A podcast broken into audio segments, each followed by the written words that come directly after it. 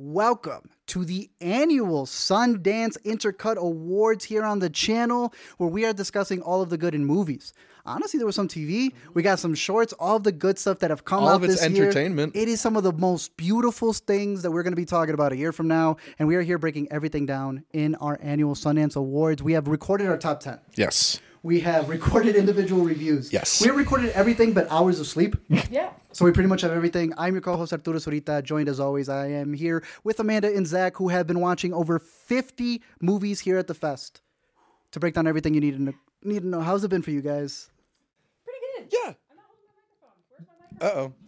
it's been an interesting Sundance. That's for how. As long you can see, been. that's how yeah, long it's it's been, long. We are on the last day of movies here. Yeah. Uh, we are going to wrap up this record, this live stream at some point, and go catch our last person in Just person don't screening. bro. Like we're covering movies to cover more movies. Yeah. Just because we have so much. This has been a year of really good um, performances, really good scripts, really good just screening and just festival vibes in general. And that's where we're going to start off right off the bat, going into the supporting actors of this year, because this has been a year that has had some really good performances, either in A Different Man, that had some really interesting stuff from Adam Pearson, who we have been arguing on where we would have placed him. We have been arguing about the new Sundance Queen. I think it's Dolly De Leon because she's been Yeah. in multiple projects this year. Um, and then we've even had a couple of other good ones that we're going to be mentioning in the up and coming. But I think for this year's supporting actors, we have our top five with Chiwetel Ejiofor in a little movie called Rob Peace that this man also produced. And he's starring in And here in a really directed. good supported role. Oh, and he directed. That's right. Directed, Yeah. So it's been really cool to see a lot of um, multi hyphenates come into the fest, and he clearly got a spot right there at number five. Yeah, I mean, he. I think his performance is one of the things that does really stand out about the movie because he's really like it's a very felt performance. Yeah. It's, it's hard to watch that movie and not uh, see the the anguish he's going through and and feel uh, that performance. To me, like it's a movie that didn't uh, stand out that much to me, but his performance is one of the things that Yeah, did. absolutely. That's really good. Uh, another one we were talking how personal it gets for a lot of people. Actually, no, this is a little different. I'm confusing the Chris's here. Chris Sullivan. A Yes. character actor who's been in a lot of really big stuff, some smaller stuff. He came in for a movie called Presence and knocked it out of the park when it comes to the family members who were dealing with some some crazy stuff. He says the line. The line that tied it together for me. Yeah. You know? Yeah, and just kind of the dad we all hope we could be. Yeah, absolutely. Yeah. Yeah. and the one that you might not expect based on he- he's this big kind of hulking man, Mm-hmm. but he's so sensitive. Yeah, Shout out Lucy Liu. I thought you were great. People didn't She like. was also she was great. like purposefully a problem in she the was movie. purposely a problem, but it was like so much. But he was the heart of the family. Without him, Yeah. you don't There's get nothing, the movie. yeah. Uh, we had another performance that some people were split on, but even if the voice grades you a little bit, Carol Kane, Zach, talk about why she was incredible in Between the Temples. I mean, I think uh, Between the Temples allows her to kind of be all the interesting aspects of herself because she's a little bit kooky. She's a little bit like uh, aggressive in certain situations, but she's also just very funny. And I, I, th- I think it's just such an interesting performance from her that allows her to be dramatic and allows her to be hilarious and uh, uses all all of her great aspects as an iconic actress. There's a crazy scene, uh, a dinner scene, and just the fact that everyone's imploding and she goes, T for timeout. the way she just handles things is great. Um, but then we have our top two from A Different Man, a movie that we did not think would get her an award, but scooped up something w- where we didn't even know she spoke English just fluently, much less was able to control it. I'm gonna let you say it. I think it's Renata Reinz. I think. R- Reinz? Reinz? So the way we did the Reinz? Australian thing, when I say Renata, you say Renata. I think it's Renata, but it's like the R- Reinz? Reinz? I'm not Yeah. sure. I'm gonna call The her the Norwegian actress from The Worst Person in the World. who Yeah, played her. Ingrid in A Different Man. She was great in uh, handling the undead. Yes. or I should say good. Because we were really anticipating that one. She's not bad in it, I think she's really good for what she was given to work with. Yeah, her, those movies' problems are not hers. but it's Yeah. the supporting role here as Ingrid, where she really is like the root of the movie. What's happening with our lead actor, and then how she ends up finding another actor and uh, putting this play together, and just her. What her character doesn't know is what really makes the story. So, Yeah. uh, in our number two spot, Renate Reinsve. Hopefully, I'm saying that per- I think. Correctly. Yeah. No, it j- does a really good job sort of balancing between being this like alluring figure and then ultimately like a foil. And it, it's- Yeah. she she's just a little unpredictable. Did you get a little bit of um, Emma Stone in the Curse? I, I can hear that. where she yeah. Kind of wants bit. to like do this profound play, but Yeah. in reality, It's my character. yeah, You know? exactly, yeah. She So- never admitted. and her sort of like uh, ethical grandstanding at certain points. Yeah. Well, what you think she's doing? Um, bet number one here for best supporting actress needs to come from a role uh, that's in the movie Exhibiting Forgiveness, a movie that really stood out to me. So I'm championing this one in the awards. Aunjanue Ellis. She may have not gotten something for her leading role, which you would argue for in Origin from last year, but here I think she gives the biggest performance in the movie when it comes to our main character doing what the title says, which is exhibiting forgiveness. And it's a, a big through line in this movie where you may want to forgive the person who did something wrong, but many times you're busy blaming the other people who allowed it, not even the perpetrator. You're almost just as mad as the people who who allowed it to happen. So for me, Aunjanue Ellis Taylor is the best performance from Sundance 2024. Moving on to some of the other categories. These are some of the best supporting, but Zach's going to take it away with what we consider the up and comers from Sundance. And Yeah. we, we have a good track record. We do. I mean, look, this is one of, one of the things that's exciting about being at a film festival in general, but especially one like Sundance, which debuts so many new films from new filmmakers and stuff like that, is that you get a lot of discoveries. You get either actors who just haven't been in anything before and are suddenly like beloved, or you get actors who maybe had smaller parts in a bunch of different things, and then uh, they're given the big stage finally at the Sundance Film Festival.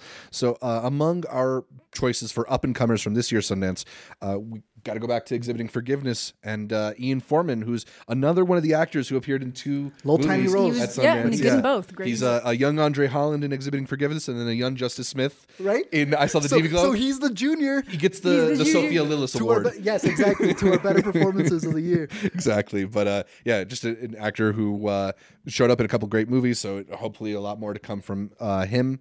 Uh, Lily Collias, I know, stood out to you a lot for her work in Good One, and got that one scene. She the whole film kind of rests on her face. That one scene, yeah. So uh, it, it's a performance that you have to be able to do a lot of, uh, you know, subtle acting, Mm-hmm. face acting, and stuff like that to carry it. And uh, she certainly stands out in that role. Uh, Preeti uh, Panigrahi, I, I, From the World Dramatics. yes, from the film Girls Will Be Girls, which we just, we just watched this morning. It's a last minute addition for us, but uh, really, really holds her own. And Yeah, for I, sure. I think you know so much of the the drama is in watching her trying to navigate these situations. I think Yeah. she's really, really incredible in it.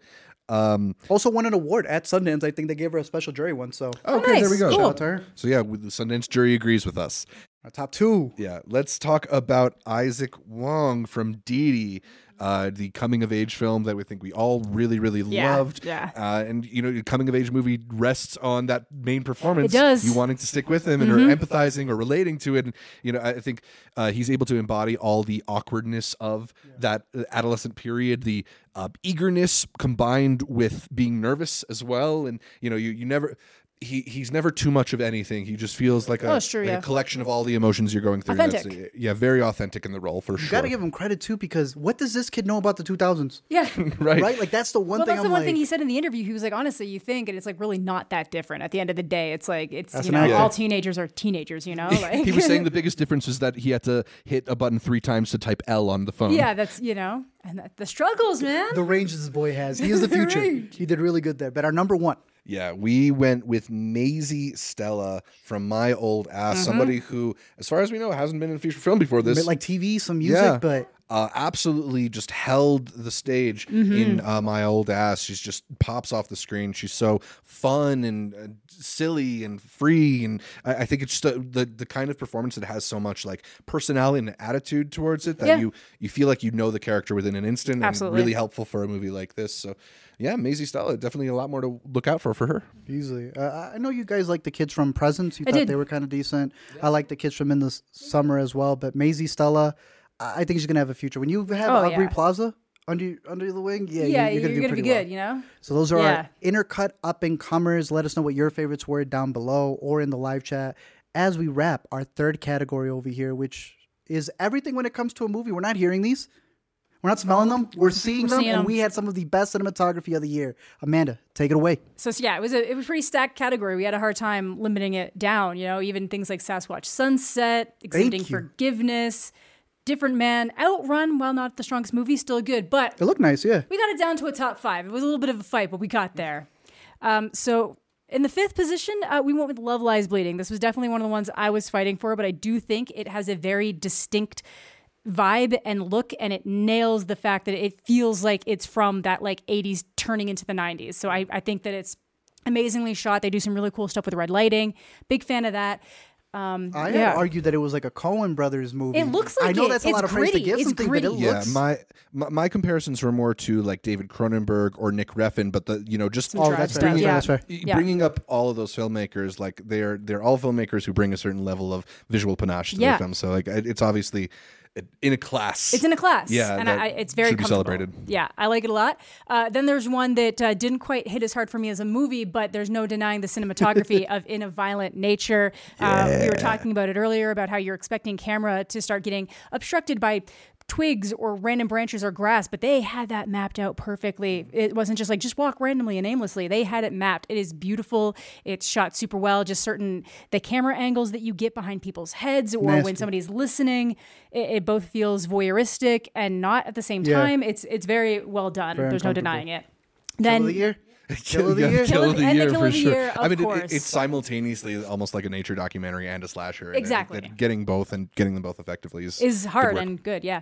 Uh, then in third, uh, this is one that we all really loved. It's What's Inside. That's Kevin Fletcher did that one.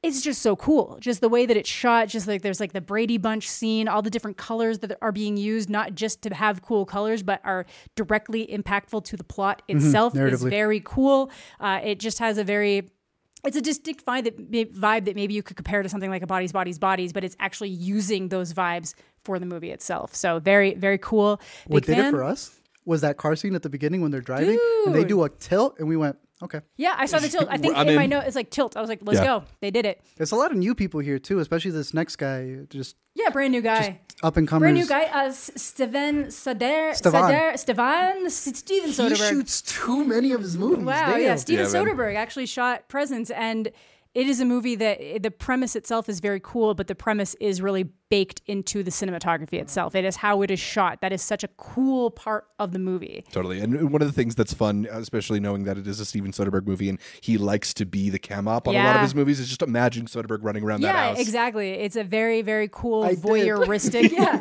yeah, it's a very cool voyeuristic thing. But luckily, they put it on a very steady cam, so it doesn't feel like They you're just did. like, "Mm, no, no, no, no," but very good. So it had to be in cinematography because again, so much of what that makes that movie For sure. is the cinematography. But we had to give it to I saw the TV glow. Eric Yue or Yeah. Eric Yui. Bruh, uh, last so year. good. Last year already stole it with the 1001. Yeah? When we heard about how they did that scene in New York running through like Oh. the arrows and they're like, yeah, Which it was just street? a cameraman running down the same street. So good. Magic here. It's magic. Uh, so much of this just pops in so many exciting and fun ways that I'm sure is a collaborative effort between Eric and Jane. But you you can't deny that just that that tracking shot through the hallway of the school.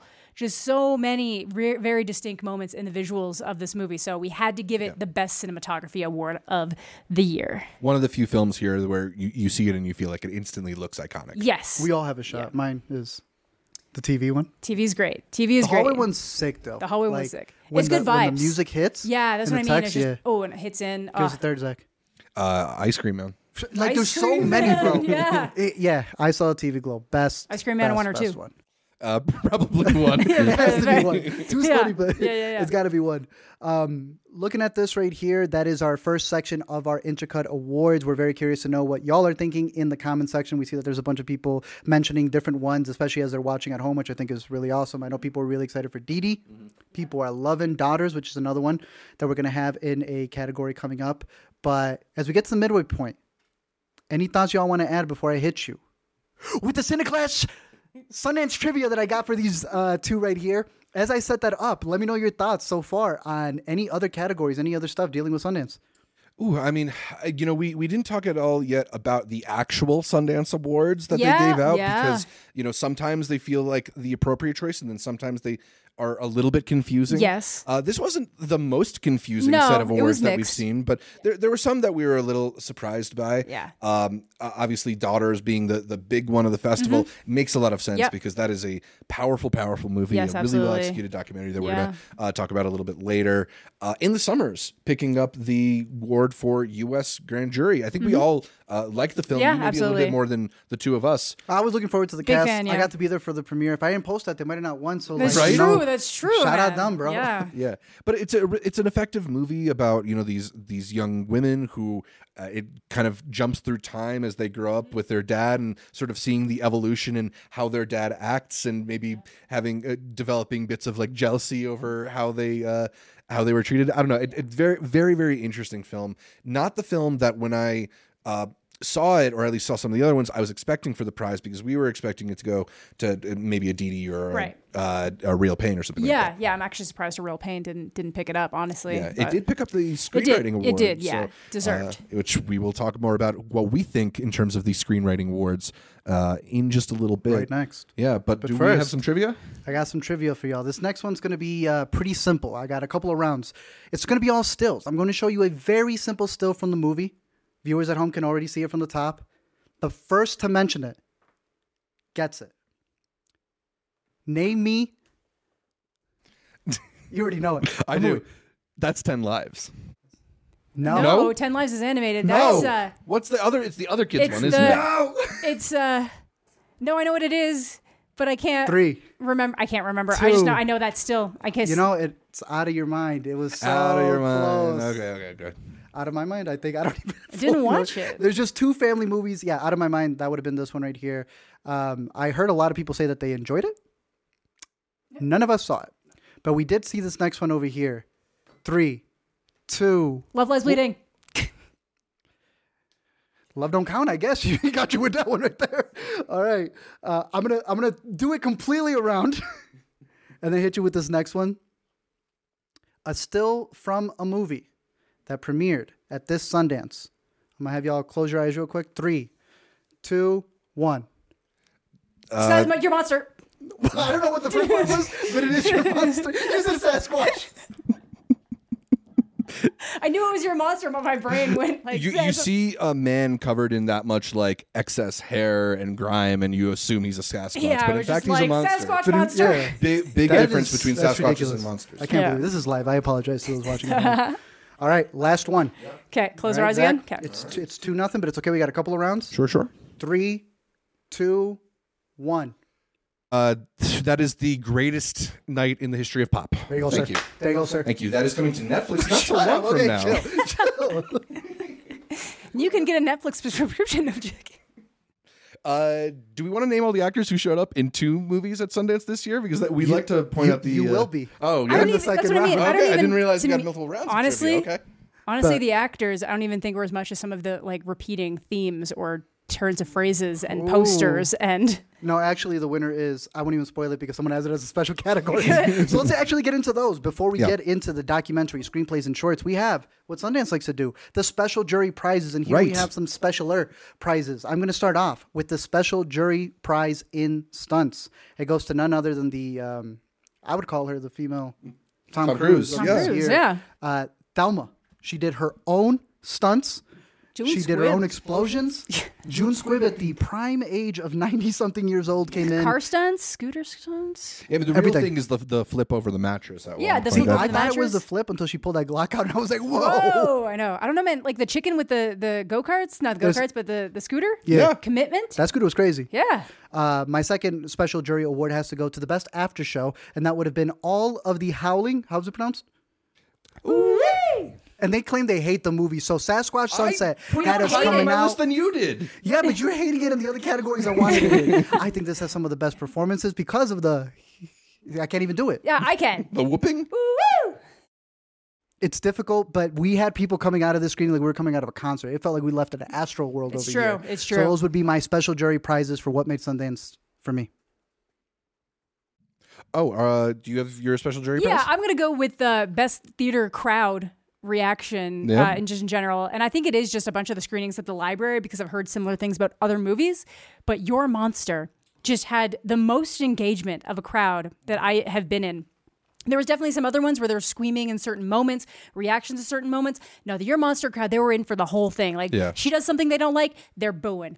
She did, they do something she likes, they're cheering. It was an ex- very exciting experience to be a part of. It really does seem like it was the library theater. It was something in the air, something, something in in the there, water. Because I was there for the world premiere of In a Violent Nature, Mm-hmm. Yeah. and that was That's that was a midnight rowdy too. crowd. Yeah, Yeah, midnight's always gonna be rowdy, but but like lots of like applause during the Yeah. kills and Yep. uh, d- d- even doing the the TIFF thing, the R for Arr. the piracy warning before. We need more of that at Sundance. Yeah, we I know need- this is supposed to be more prestigious. No, but we need a Have little fun. bit more uh, crowd work, a little Yeah. more or uh, 'Cause it will audience make- it's what makes it participation. participation. memorable. Yeah, exactly.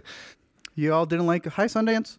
I didn't I don't know, see it's enough- a- it's I a didn't hear third enough year people doing it. It That was, was just by us. accident. That was Has just Sundance, like yeah. It's the third year in a row. Like I don't know, get a new get a new one. Bring Aquafina back. Um, so another special jury prize that I wanted to give out is the best New Jersey movie because a weird thing. There's is a lot of New Jersey But movies. you walked out yesterday Yeah. to go to the bathroom, and the last thing that came, I was like, if I see this New Jersey film strip Yeah. logo Yeah. icon one more time, Yeah. A lot of movies, if even if they weren't necessarily set in New Jersey, were filmed in New Jersey Yep. this year. too. Uh, and you know, a couple shout outs to, to Fort Lee, New Jersey, my, where I'm from too. We were watching a movie, and, and Zach goes, "That's where I live." Will and Harper. They show my building. I was gonna say what movie, but oh my god. There's a lot of buildings in Will and Harper. Don't worry. Um, but anyway, um, I so if we're going for what takes the crown for the best New Jersey movie, I mean, part of me wants to go with Rob Peace because that film feels so like.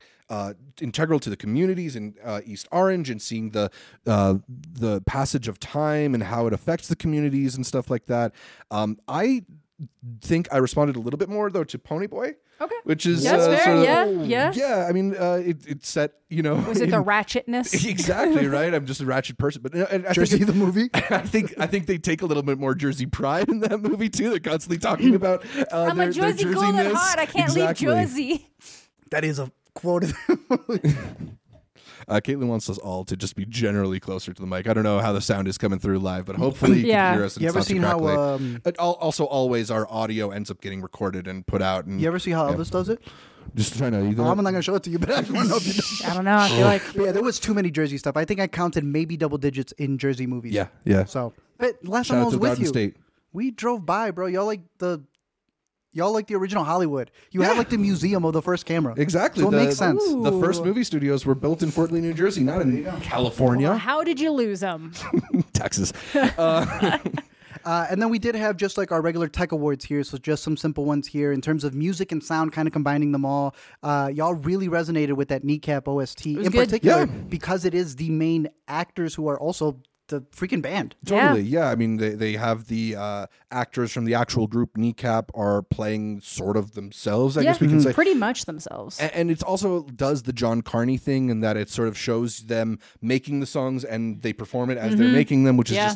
just it's an easy way to kind of like get you hooked on the Pumped, song, yeah, or, like, exactly. into- it- behind the characters. So I really appreciate it. Yeah. But then there was movies that we're awarding and they didn't even have music, barely any sound, and yet were really effective. In a Violent Nature impresses not only with its cinematography, but there are just kills that without the sound, they're nothing. Like you could probably listen to the sound without the kill, and it'll still be like a top one as well. Oh, yeah. Uh, I'm gonna give this uh, what is it number four pick to In a Violent Nature for its soundscape.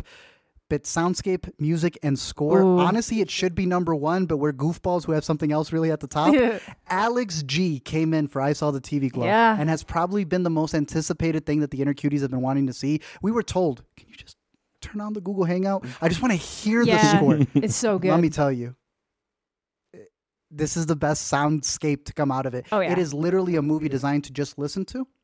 You could they already have an original soundtrack for the entire thing because Mm-hmm. you, know the story. Yeah, basically, uh, Jane used a portion. So the director used a portion of the budget just to commission songs by their favorite artists, and then just use so many of them in the movies for these maybe what feels a little gratuitous overusage in the movie for transition scenes. But It's I don't know. flex. I like it. It Yeah. works, and it's a good. It's a great flex, and it's memorable. So I'll give it. But then even just the overall sound is just Phoebe fantastic. Bridges and everybody in there. Yeah, Yeah. It was 100% one of the standout things. Definitely makes the movie. It should be number one. Yeah, it should be. But we'll let you have. we'll let you have. Zach and I really, really resonated with this little song from Will and Harper that plays during the credits. Um, we were discussing how it also comes from a junior writer, From The- uh, Michael Keaton's Michael Keaton's son. He wrote a bop. Yeah. Uh, it, we can also say what the comedian is, right? I mean, it's but if you want to just say, yeah, it's a it's a great SNL cast It's not member. that hard to connect. Yeah. Especially when you see what the director has done before. Somebody who's done a lot of stuff movies? with Will Ferrell. Yeah. SNL alum. Maybe at she- award shows recently. when I saw them, I was like, of course this Yeah, works. Right? yeah. I'm like, they're at the award shows together all the time. That Will and Harper song is beautiful. We hope it makes it all the way until next year because it really does have a lot of heart in it. and a beautiful jazz section as well. Uh, but really, shout out Alex G. That was a fantastic score that he did. Um, and that's the music and sound category. Zach, take it away with your favorite category. yeah, let's talk a little bit about best makeup and hairstyling and costumes, just generally the the uh, aspects of production that we want to highlight from some of these films. Uh, because makeup in particular, I think, was a big factor in a lot of these Sundance movies and a lot of what made them special. Uh, we wanted to shout out stress positions, which may not seem like it at first, but you know, John Early he looked disgusting, covered in flop sweat. Uh, the the the makeup that they uh, wear as well to kind of look glammed out and stuff. I, I think th- it's a movie that could be easily overlooked for not necessarily uh, having you know outstanding uh, technical aspects, but I think the makeup does really accentuate what's going on in that. Film. You gave a good point. You even pulled up with the script. You were like, in the script it says exactly. Uh, another one that we want to shout out is handling the undead. Creepy. Which, you know, I mean, anytime you're you're dealing with some kind of zombification, there's got you want to have a a solid makeup team, but uh, there it's the detail in how they executed some of it that I think stood out. I, I agree. Like you can look at somebody and be like, oh, they've been lying on their bl- back, so the blood in their body is pooled to their back, mm-hmm. and it's just like subtle little details like that. The way their eyes look, like it was actually very unsettling. Even though like zombies are so often already gruesome, it was so unsettling. Plus, they were like super stiff, looked like us at the Echo yeah. waiting outside in the overflow. Yeah. yeah handling, handling was uh, it, it, got that department done right for yeah. sure. Uh, what's my next one? I just m- in a violent nature. In a violent yeah, nature. in a violent nature. Of course. I mean, like any look, uh, any horror film that is going to feature gruesome deaths, I think you, needs to the the makeup can't make you t- can't take you out of it. And this is some of the most gruesome stuff that we've seen. At the oh yeah. There's only one way to put those body parts with those body parts. so uh, yeah, I mean, outstanding work. Uh, as we've talked about before, Easily. the nastiest kill that I've seen. Yeah. In Sundance um, a different man, which it, it, has to be mentioned here, not just because makeup is kind of like integral to how the story is told, but like in order to do what they do and almost like trick us into believing one actor is a different actor, it's got to be absolutely convincing. Uh, you can't they doubt it for a second and yeah, I mean, to transform Sebastian Stan into this man who has all these facial deformities and these tumors growing on his face, I think it's really incredible work. Works uh, for the story and everything. Yeah, absolutely. But the thing, I think, the makeup that stood out the most to us for the fest is, is Sasquatch. Nope, it's coming there. You you had the reverse way with I the sound. the other way, right? Yeah. Uh, Sasquatch Sunset. I mean, they they transformed Riley Keough and Jesse Eisenberg into a pair of Sasquatches that are so convincing that it was kind of hard to know which one's Riley Keough and which one's Jesse Eisenberg. Jesse, I can tell by the eyes. Yeah, I mean, Jesse, I could tell by the eye because he had these there was something. First of all, the, one of them, eh, the voice was too deep for Jesse. One of them was too small for Jesse. Yeah. So by process of elimination, but I'd be like the eyes. I'm like, that's Jesse Eisenberg. But see, I swear I to you, get to that point, and then I would forget which one's which. That's fair because they look like Sasquatches. Saying, they all yeah, look like no, Geico like ads. Yeah, like the only one that really looked different a lot was the smaller one. The smaller one. yeah. yeah and I was sure that one wasn't Jesse for a little bit, and then I wasn't sure. yeah, because then you're like, maybe they're doing something to make him look shorter. but like this, this is a movie that you can watch the entirety of and not know. No, yeah, maybe absolutely. you'll figure it out, but you might not. Which goes to say goes Riley a long was, way to say how good. Yeah, the Riley was is. process of elimination only. Uh, yeah, and even then, it was like, well, maybe they made Riley the short one. Yeah, I don't maybe know. It's like, you when you told me the director was one of them, I was like, yeah, the director was the big boy. big boy. Funny stuff. But yeah, no, that's a that's a good wrap up for the makeup, hairstyling, and even some little costumes in there.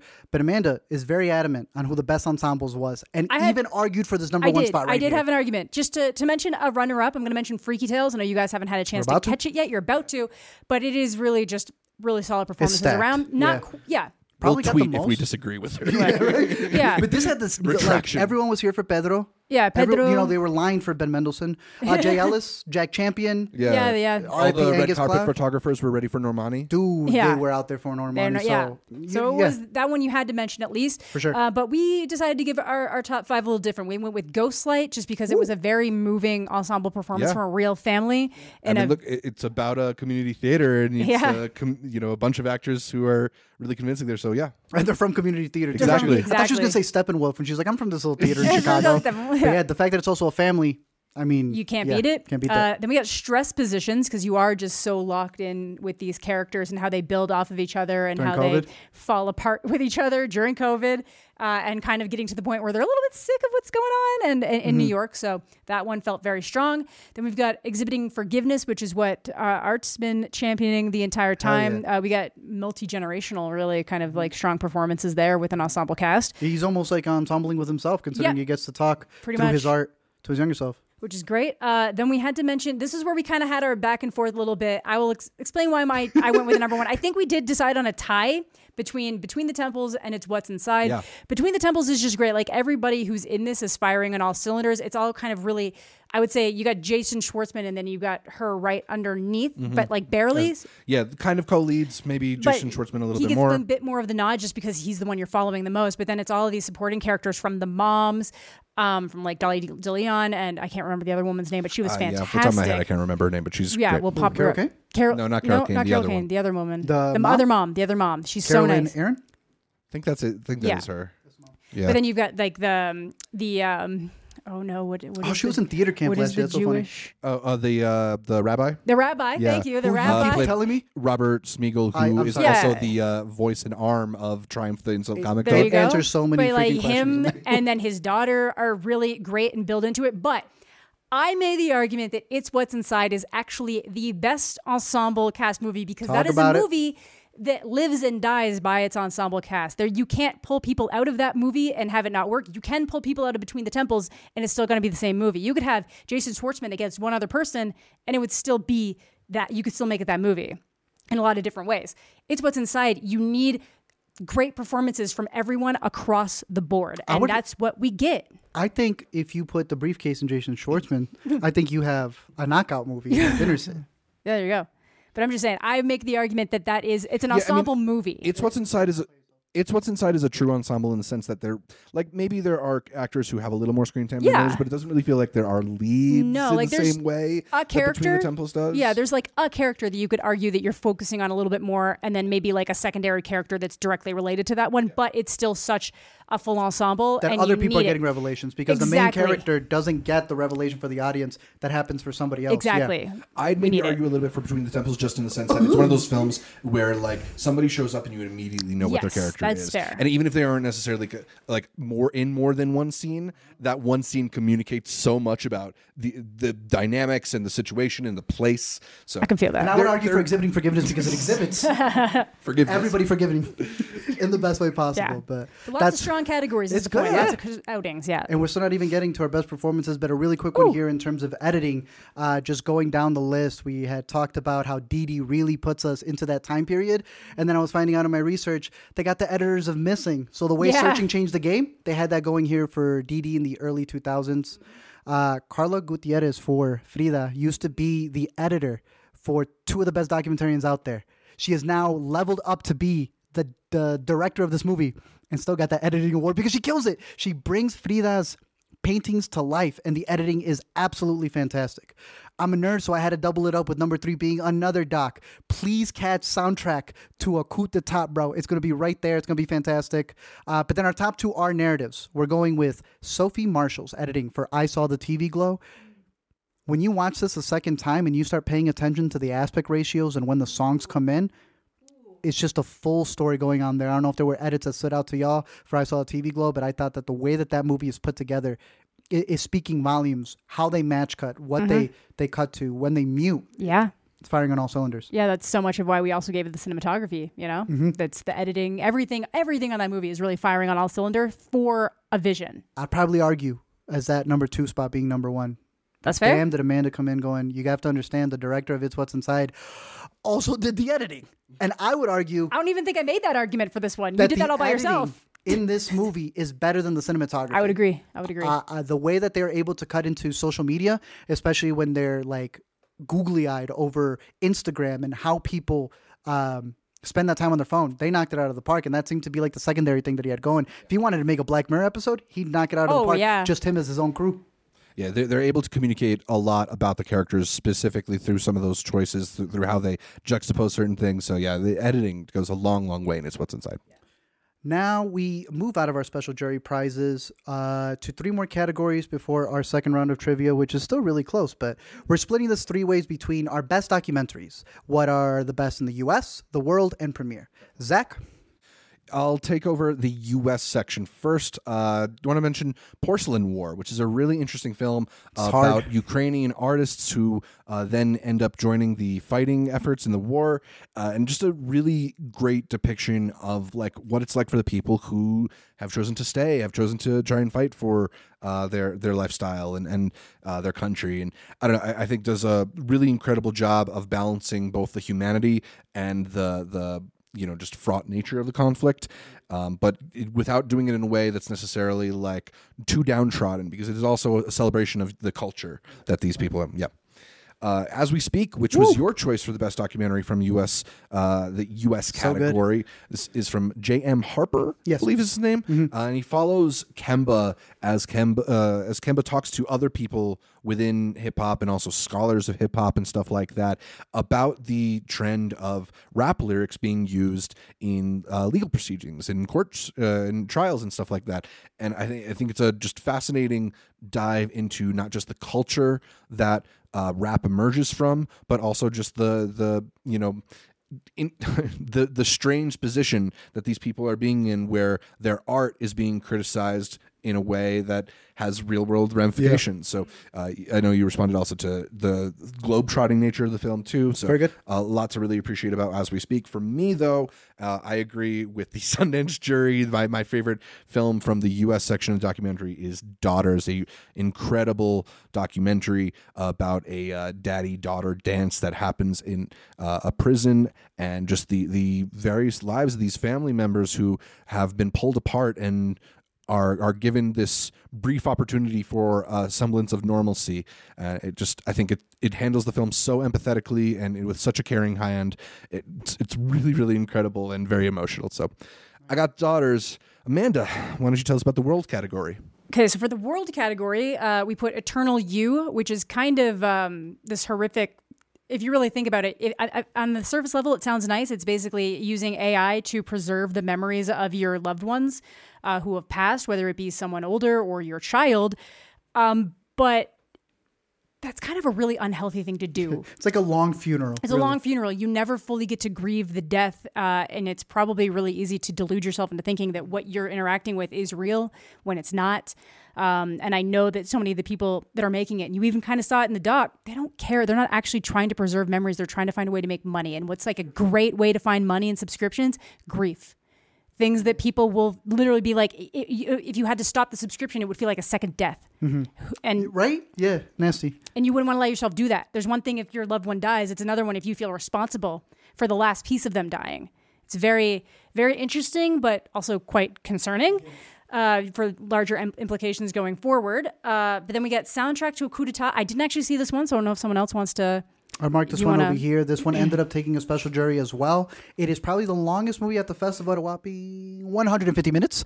Uh, but it is pretty much telling you how a bunch of black artists back in the 1960s were pretty much like duped or used to be a part of this big political movement, uh, especially dealing uh, with Africa. And the way that it's edited is insane. There's so much information being thrown at you. It is a standard documentary in that sense, not just for its story, uh, but in the way that it's told. So if you have the time for an 150 minute doc, soundtrack to a coup d'etat is is really crazy to to figure out how the culture music was used in political ways without a problem back in the day. But then that number one, The number one uh, was one of my favorite movies of the festival, actually, in Black Box Diaries, which is a very moving uh, and very hard to watch at times documentary about a woman who has literally been documenting the process of trying to seek justice for her sexual assault. Take that to the furthest level that YouTube's not a fan of us saying.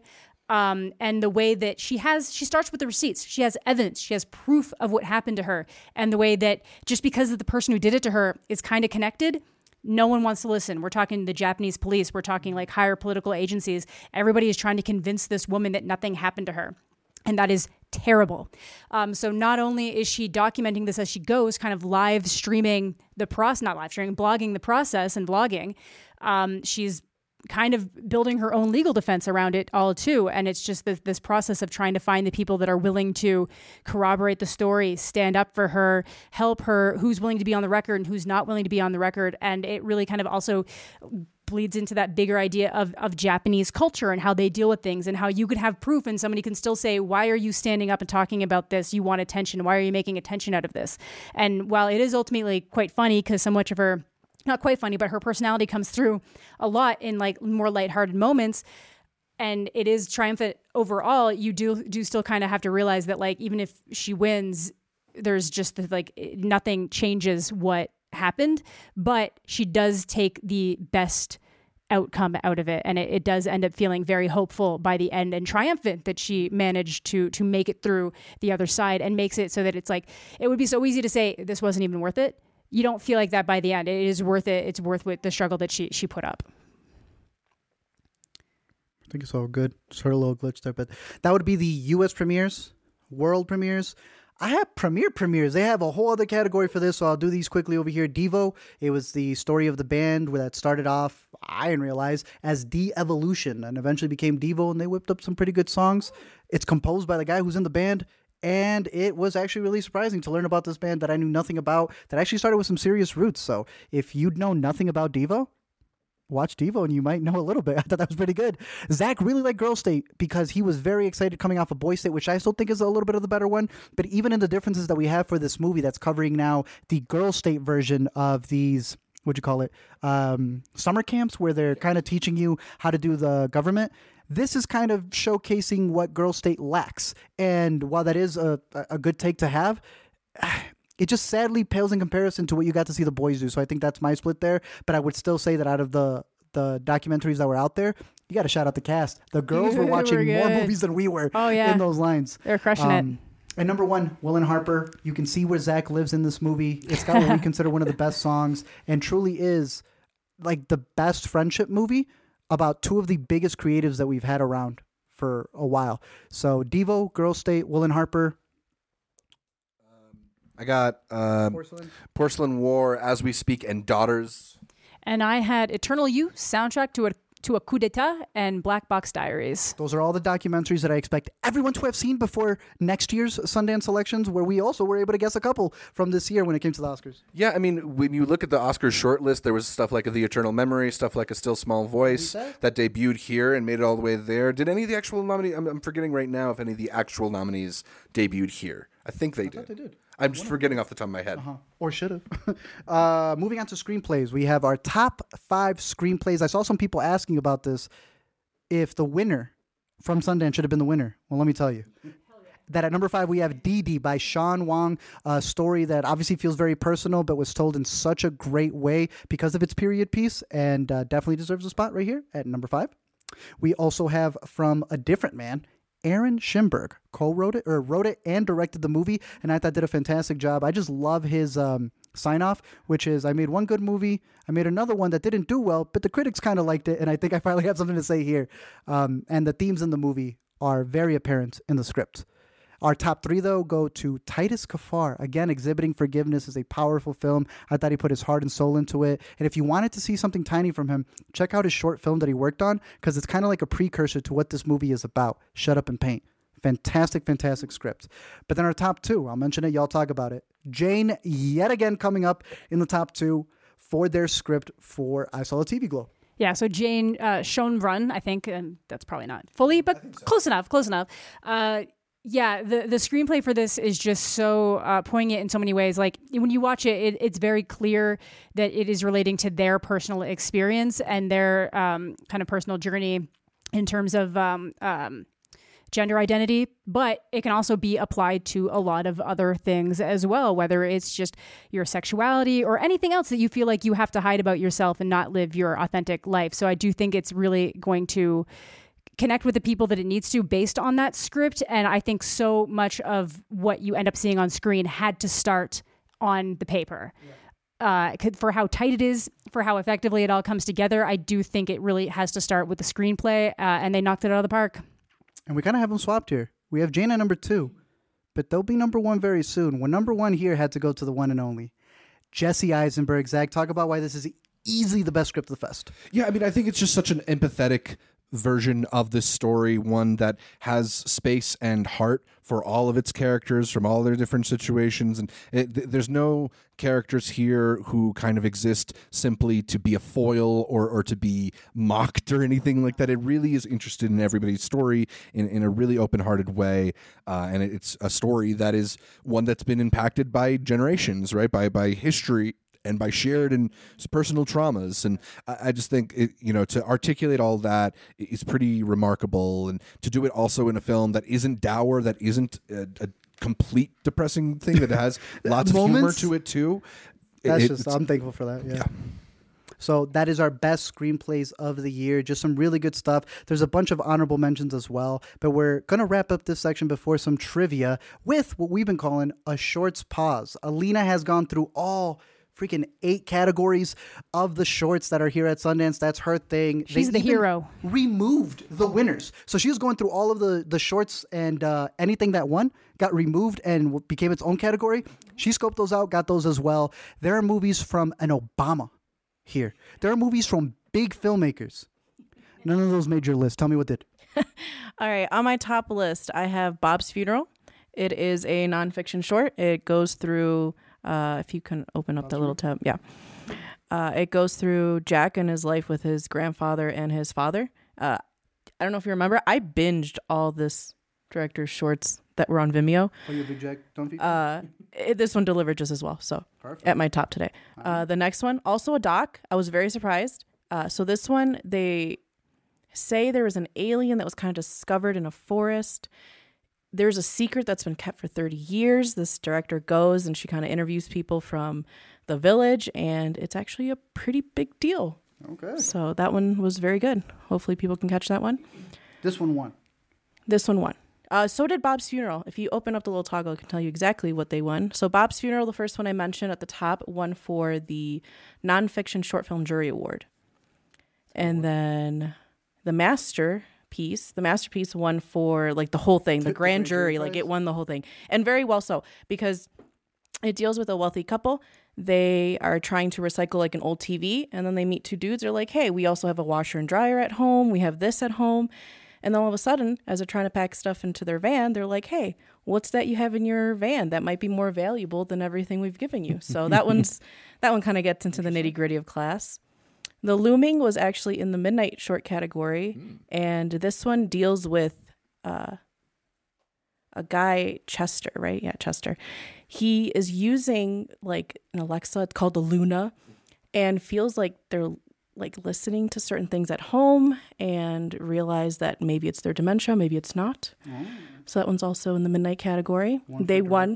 Yeah, Masha won for directing, and then my last one is called Bust. It is about a trans cop doing a bust in New York City.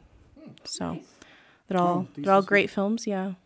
All right. Thank you. Appreciate it for the shorts pause. And just like we were talking about earlier with Didi, you know, that's a, a short filmmaker who just got nominated for an Oscar and is now here at Sundance with an incredible feature film. So these are the movies that you're going to want to watch to find out what the next great filmmaker might be. uh, also a reminder that if you can't, you were saying They, they, are not going to get that you're joking, though. You You're know like, you're "Ah, joking. We can't hear you. you Ah." were saying Well, just I'm not case. sure my microphone is, is picking up as well as yours is. So but- if it sounds like that, I think, then uh, just be aware that we are recording this audio always in post production. We put up the entire thing so it sounds crispy, it sounds clear. Producer Caitlin always has our back. Always got us. So if there's any glitches there, hopefully for the most part you can see everything that's happening, but it's there. Um, trivia time. Close Let's your do eyes. it. You don't have to close your eyes this Okay. time. You actually have Should to I hold your hum breath. the Jeopardy Hold my breath. All right, here we go. This is producer trivia. It's going to Oh, be very simple. I'm going to name you a producer. You are going to tell me what they have here at the fest. Super simple. Everybody loves producers. There are two options for this first one right here. I need you to tell me the two movies produced by Emma Stone and her husband David. One is I saw the TV glow, and I'm Yeah. assuming the other one is going to be a real pain. You- This man wasn't even waiting. He said a TV glow and a real pain. Do you by any chance know their uh, company? Is it something tree? You're so close. Uh, Tell me. fruit tree. There we go. Yeah. What is the movie produced by the one and only Colman Domingo? That would be It's What's Inside, the big sale of Sundance, $17 million. Oh yeah. And just like Dude, that, I told Zach's you. I, on top, I told you. I don't know. I don't pay attention to producers. Let's go. Next up, there is one little movie here that people said it sounds like it came from him, but he's like, nah, I'm just a producer here. The boy, Darren Aronofsky made a movie. Oh shit. It's not Pre- a it's not- different man, is it? I thought it was different No, man. it's something weird. It's not presence. Dang, that's over two. I'm gonna I know. one I know what it chance. is. I know what it is. Um, Any producers out in the audience? no, I know what it is, and I just can't. It's it's he was in the he was literally he was in the he was there. It's not. I saw the TV glow. Is it? It's not TV glow. Ain't nobody got it? Three, Is it Ponyboi? two, one. After naming the entire lineup, no one said a little death. Oh, right, Oh, he was involved in yeah. that. So I told you. I don't know. My brain doesn't do this kind of trivia. I'm a visual person. Michael Fassbender produced a movie. This is easy. Kneecap. I think I got Yeah, you. I Uh, think as, she gotta the picture like- hand right there. He is also in the movie, so that's a, that's a pretty easy one right there. Uh, y'all remember Carlos Lopez Estrada? He's done a I couple do of remember Carlos What'd he Lopez? Estrada. He had a hand in Didi. He was also a B camera operator. Whoa! Yeah, yeah. Big camera. Can I get you credit for that? I, I do. I You're get do. for that one. I do remember hearing when we, yeah, hearing that when we noticed it. All right, if I'm not mistaken, my score should go four three. Really, you didn't do the one Margot Robbie? I'll cut to it. What did Margot Robbie produce? Wasn't it My Old Ass? Yeah, Wasn't I, that I would have laughed if you freaking got that one wrong after Really asking for funny. it. I was like, wasn't it My Old Ass? Margot Robbie is become like a go-to producer. I mean, just Yeah. looking at this, Barbie, you loved Saltburn, Yeah. I Tonya from a couple years ago, Promising Young Woman from Promising Sundance. young woman. And I believe she's talked about doing less acting so she can do more producing. After getting snubbed, Yeah. I mean, look, she didn't get snubbed as a producer. No, she did she not did get not get snubbed as a producer. So there you go. Yeah. she did do My Old Ass. That is her big pickup of the fest, or technically brought it in. So that's another one. LuckyChap, for I think. Amanda oh, you don't have to give that to me. I just I No, suggested next. that one. You Oh, it got was it, got next. it, Okay, got it, you I'm sorry. I'm sorry, Zach. Producer Derek Cianfrance was here, and if y'all were paying attention earlier, Yeah. Um. Shoot, this might have, this might have just left my mind. Um. Because we were just watching it just too. said it in the top ten too. Um. I told them there would be a pop quiz. They didn't even listen to me. yeah, no, I did listen. It's, is it keeping 'em all in exhibiting my forgiveness? By default, you got that one. Exhibiting forgiveness, one of my favorites from the fest, comes from one of the best directors who doesn't do anything. Like, what was his last movie, dude? Cianfrance, he did that uh, Mark Ruffalo show where he was. That's a Twins. show. Right. That's yeah. What was- he, he made a, an incredible movie here as producer, so I'm very happy He, for his that. last movie, I believe, was A Light Between Worlds or whatever that Lighthouse one was Yeah, with, with with Fassbender. Fassbender and Ugh. Vikander. okay, she is up by by one right now, Zach. But you, st- it's still anyone's game by the end of this category right here. What did Ari Aster produce? You already asked that. Then Little you should know Death? the answer. Uh, Clearly didn't say it. a different man. Ari no? Aster Oh, produced Ari one Aster, movie. not. Oh, uh, little uh, TV glow. nope. It's what's inside. Do do do do do do do do. I'll just throw Presence out there, even though I don't think it's Presence. He likes showing penises in his movies. Sebastian. Oh yeah, he did Sasquatch Sunset. Sasquatch Sasquatch Sunset, Right. there you go. Oh my And god, just I like did that, know that. are I tied. did know that one. I did know he that uh, one. obviously worked with the Zellners. He's done some good stuff. I'm gonna with be the, honest. the team over Uh, there. you said Ari Aster. My brain was like, we already did Aronofsky. I told So- you. Antoine Fuqua produced what movie that y'all saw today? Um, was he on? Um, Girls will be girls. no, I think No, he was there's on no In the way. Summers, right? Damn, very close. No, No? What did no. we watch today? I It is only a watched two premiere things today. feature film. Actually, I think you guys saw it yesterday. My bad. I actually, I thought it was today. Y'all saw this at some point in time. Oh, uh, was it Rob Peace? Then? There you There- go. Oh, yeah, that was He came in yesterday. as the Oh, big that makes name to sense. help Yeah, that was trapezoid you yesterday. for for what we consider uh, it's probably going to be a big biopic, considering it comes from a book and everything. Yeah. I, I love this one, Amanda. I hope you get it, but Zach, you better get it. Too short. The rapper produced what? Oh my God, Too Short the rapper produced Freaky Tales. How do you know this? Because Too Short's in Freaky Tales. it's about Too Short. Oh, I know. I was very surprised when I found that out. Well, part of it's about Too Short. All right, if my, my calculations are correct, you guys are tied six. Nice. Sixes. I'm okay with that. Yeah. I got two left right here. Don't get it twisted, y'all. No one of you guys is gonna lose. okay, okay. I don't like this There category. is a documentary that was produced by Jamie Foxx and Colin Firth. Documentary Colin Firth. Foxx Coup d'etat? and Colin Firth. That's a good guess. It's not the guess It's here. the greatest night in pop. They ch- well, I, that sounds more like it, right? Right. It is a Oh, song. uh, um, uh, so the the song one. Oh my God, this sucks because you're gonna get it now. It's the rap one, a voice, a, s- a something voice, a, the as we speak, as we speak. is not the Okay, answer. cool, good. I'd feel really embarrassed.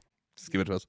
Luther, never too much. Oh, Uh, they are both talking heads in it that one. as well. okay. Um, and they do a good little tribute to him. Final one. See if we leave tied at sixes in one go. I was surprised to see this producer on this movie, Joel Edgerton.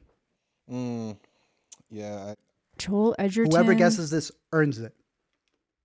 a different man. Zach, it's not that. It's it's something that doesn't. Yeah, it doesn't really match the Joel Edgerton vibe. Is it TV Glow? No. it's on the screen for people, not for you. Don't look. it is a documentary. Oh, it's a doc. Okay. Um. Um. Five, four You know, I was Three, gonna say like Moo Guy or something two, until you said documentary. daughters. Daughters. The man came in here Oh. and created a masterpiece. Oh, I like that. Okay, we end with a tie. to. We end with a tie. We end we with are, a tie. we are There we go. we end with a tie right there as we move on to the next. I was gonna biggest say there was way more questions about my brain than me looking at pictures and being able to be like, "That's this one." I told you I wasn't gonna have too many pictures because I figured it, that was probably gonna be the most difficult one to have there. But next year, I promise, clips. There we go. I might even have some audio in there. Who knows? if they release clips, At that point, all right. Let's jump into the big stuff right here. We have the lead actors. Um, let's just get into it. We have top. Uh, 10 top performances of this year. And the first one comes from a little movie called Love, Lies, Love Lies Bleeding, where I'm going to let Amanda take it away. Why Kristen Stewart as Lou deserves to be on the top spot. And I'm my boy Sebastian. Oh, we're gonna you are gonna let me. Okay, Yeah. I'm sorry. I think that there is so much in that performance that is Kristen Stewart that works so well. Like there's reactions that had the whole crowd just being like, that was such an authentic reaction. I do think it's a really moving performance in a lot of ways. I think she's doing a lot with the performance. Um, I think there was areas that could have been phoned in a little bit more that it wasn't. So I I needed her in this category. You know, that's why she's at the bottom. I wasn't gonna fight to put her over Kieran Culkin, but like I wanted her in the category. Hey, it's group picks. We listen here, and I figured the bottom. We do. The bottom would have worked, you know. the bottom I don't works. think she minds being on. I don't think she minds. At number nine, we have Ponyboi themselves, River Gallo, Gallo as Ponyboi. They wrote the the script of the short, produced that. Now Stars wrote and just carried it away in this one. Also from New Jersey, like you were saying, Zach. Let's what go. resonated with you in River's performance when they A weren't Jersey opposite they. Dylan O'Brien?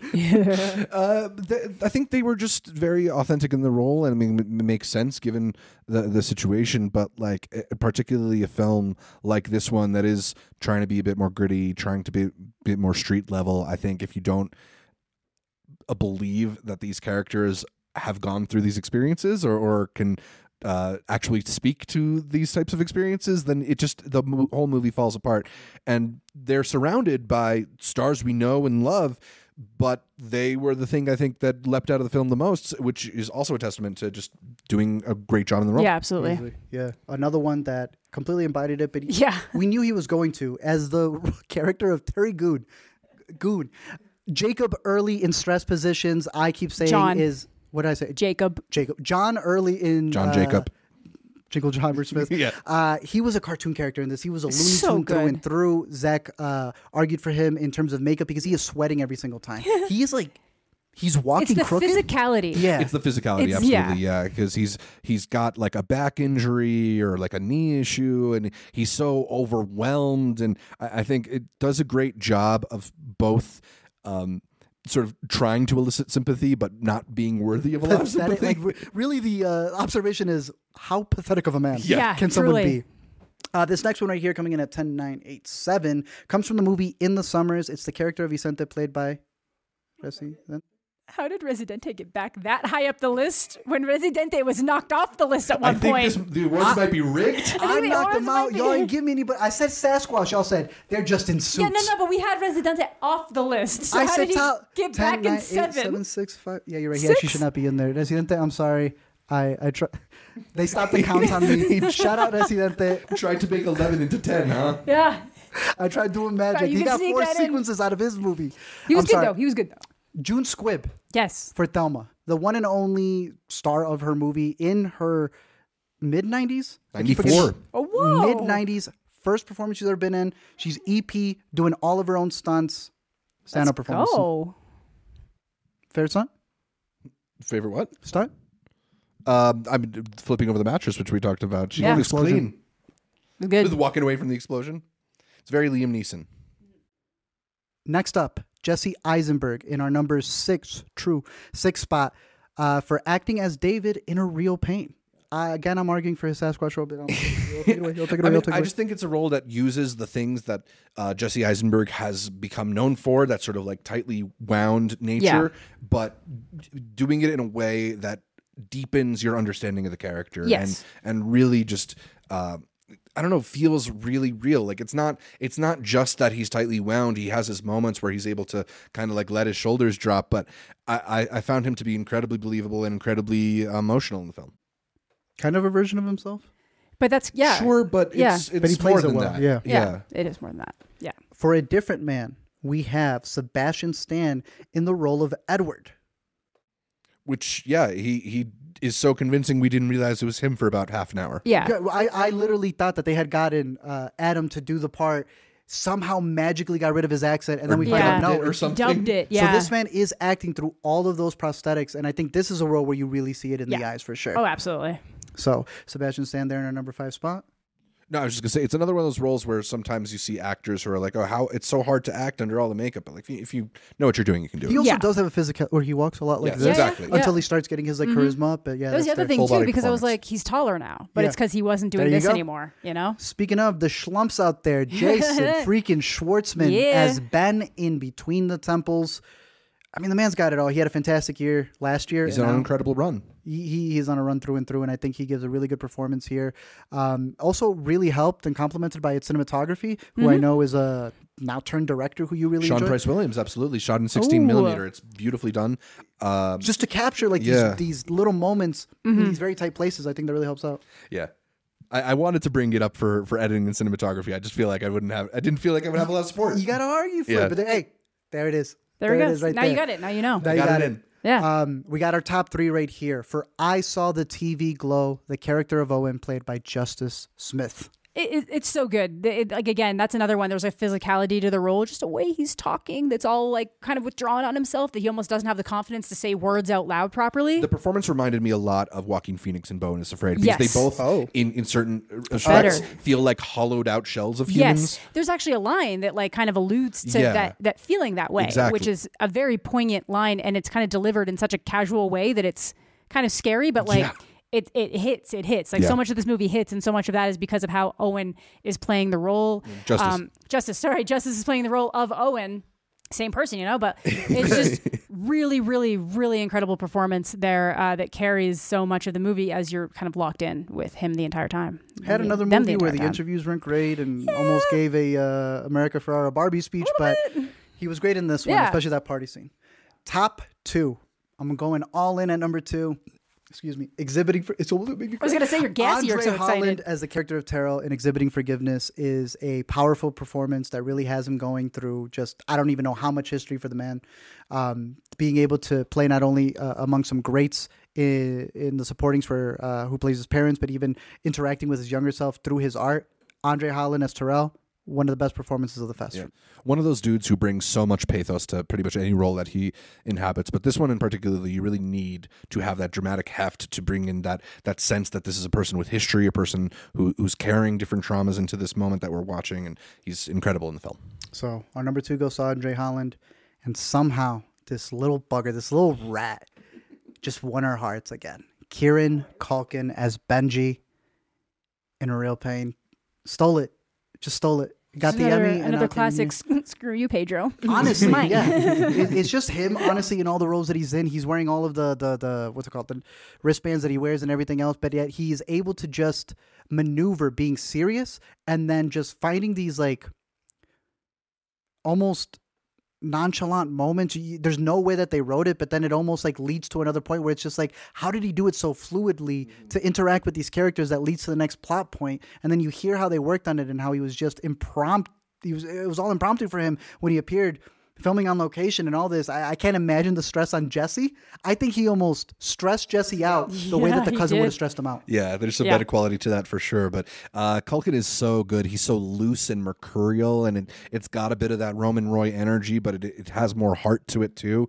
It, it's an incredible performance. He's so so watchable. So our number one performance of this year, Kieran Culkin on a full run. Easy there. pick. All right, we're down to our final two categories. Zach, take it away with Yeah. the best directors. Let's run through them. Uh, number five on our list. I know you wanted to give that shout out to Titus Kaphar, uh, the feature directorial debut. Uh, and yeah, exhibiting forgiveness. I mean, it, it's a really uh, thoughtfully made film for sure. Yeah. Uh, above them, we got Nathan Zellner and David Zellner, the the brothers who brought us Sasquatch Sunset. It is such a peculiar film and such a, Yeah. a unique endeavor that I feel like it, it's worth giving them this slot in director because there's like so little to emulate to have made this right. Like it- Absolutely. so much of it has to just come originate from your brain um, and th- that they were able to pull off a feature length version of, of whatever this is Yeah. is an achievement all of its own So, Truly. uh, we got Sean Wang, the uh, other feature directorial debut As here that we're be. celebrating. Didi, an, an incredible coming of age story that just is firmly planted in 2008 in a way that just like We love brought it. all of these memories uh, rushing up. It's so well done, but also just really captures the um, awkwardness and, and and conflicted nature of going through the coming of age. that- Future Yeah. Oscar winner, baby. Let's Yeah, go. let's let's go. Go. Uh, we did want to give another shout out to Jesse Eisenberg for A Real Pain because it is one of the best films that we saw here, and it, I think he does such an incredible job of handling it all. Uh, but we gave him the screenwriting category.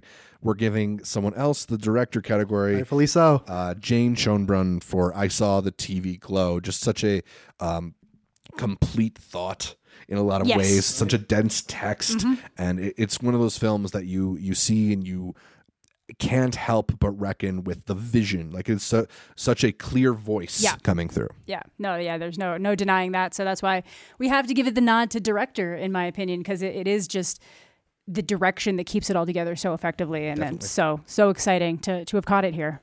Those are our best directors. And now we wrap it up with Intercut's best Sundance movie. Uh, we appreciate everyone who's in the chat. We saw Celluloid. Somebody was talking about being, being their favorite, hoping to get distributor. Uh, Wiley, shout out Wiley, talking about how they love Kneecap and Thelma. Jose talking about Sujo. Just a lot of really good picks out there. So let's talk about what our top five are. I'm going to give the three. We'll go two, and Amanda names one. Amanda should probably mention this one. It's what's inside making our top five of the festival. If there's a movie that's going to come out and do a big splash, it's going to be this one, and you are guaranteed to get it because it's going to be playing on Netflix. It's going to kill on Netflix. Which is depressing. but y'all need to see it in theaters. If they market it well, if they market it well, look at all the stuff well- that they spend a bunch of money on that they don't market. This should be this year's Talk to Me, and hopefully y'all do your part and go out and see it. Go see it. Well, sit at home and see it. Or stay at home and see it. stay at home and see it. And number four, it's coming from A24 and probably is the movie of the fest. Everyone was out here in line in the wait list. It was selling Mm-hmm. out like crazy. I saw the TV glow. Y'all were mentioning that this is going to be the movie that defines this year as it's Donnie Darko, Yep. as the the one that people are like, this is the one that did something different. We got something new from here, and it's going to influence so many other filmmakers to come. Th- these are reverse alphabetical order. We should point out because our number one is not our number one favorite of the yeah, festival. yeah, that's Aren't yeah. doing this in alphabetical. Reverse Oh, alphabetical now. okay, that makes so much more sense then. I was gonna say I should have. All yeah. right. Whoopsie. Uh, I will take. I'm just gonna continue with that. Didi is a, another one in reverse alphabetical order uh, that we think also really spoke for the festival in terms of uh, it being in the U.S. competition, the way that it was able to reflect back on the early 2000s. A lot of movies did 90s and 2000s. Didi did it beautifully. Yeah, I mean, if you look at the films that we've selected here, st- something like I Saw the TV Glow is coming from Jane Schoenbrun, who's previously been at Sundance. Uh, it's What's Inside is like this exciting horror debut. But I think the thing that Sundance is perhaps best known for are these The filmmakers, these filmmakers who making very personal films as their debut and and that being like a launching point. And uh, to me, even if it isn't necessarily the number one film of Sundance, this is like the Sundance movie of 2024. It's That's either fair. this or Yeah, I no, saw I the get TV that. Glow. Yep. It's either that or what you're saying next, which is Um, a real pain coming from uh, Jesse Eisenberg, which we keep talking about because it's worthy in so two-time many Intercut Award categories. winner, just so you know. exactly. I mean, I, uh, we we all really love the film. You'll hear more. Hear more. You can hear more about it in our review or Yep. when we publish that top ten of Sundance video. Uh, and yeah, I mean, it's an incredible film. Personally, like the only reason why I would maybe not. Uh, have gone with it in the U.S. dramatic category is because it is Jesse Eisenberg who comes in, w- I agree with having made a yeah. film, having the connections, unfair, being friends yeah. with Emma Stone. Like For a, sure. a real pain is a little bit different than Didi, even if I maybe ended That's in the end of the day like to real pain more, and I'm glad we have it in our top five here. Uh, but first, alphabetically, First, alph- alphabetically, I will just say a real pain. I know you see somebody like Jesse Eisenberg and you want to say they only got it because of who they are. No, we've seen movies like that come out in the last little bit. Right, Pool right. Man is that movie. Don't watch it. this was a really good movie and it deserves to exist and it deserves, deserves what it got. here, yeah. it deserves to be here at this festival. But uh, in our first alphabetical of the fest, we decided to go with a different man because it did kind of wrap up so many of our categories as we were going. It got mentioned a lot. There is a lot going for this movie. It has a lot of strengths, and I think it's really smart.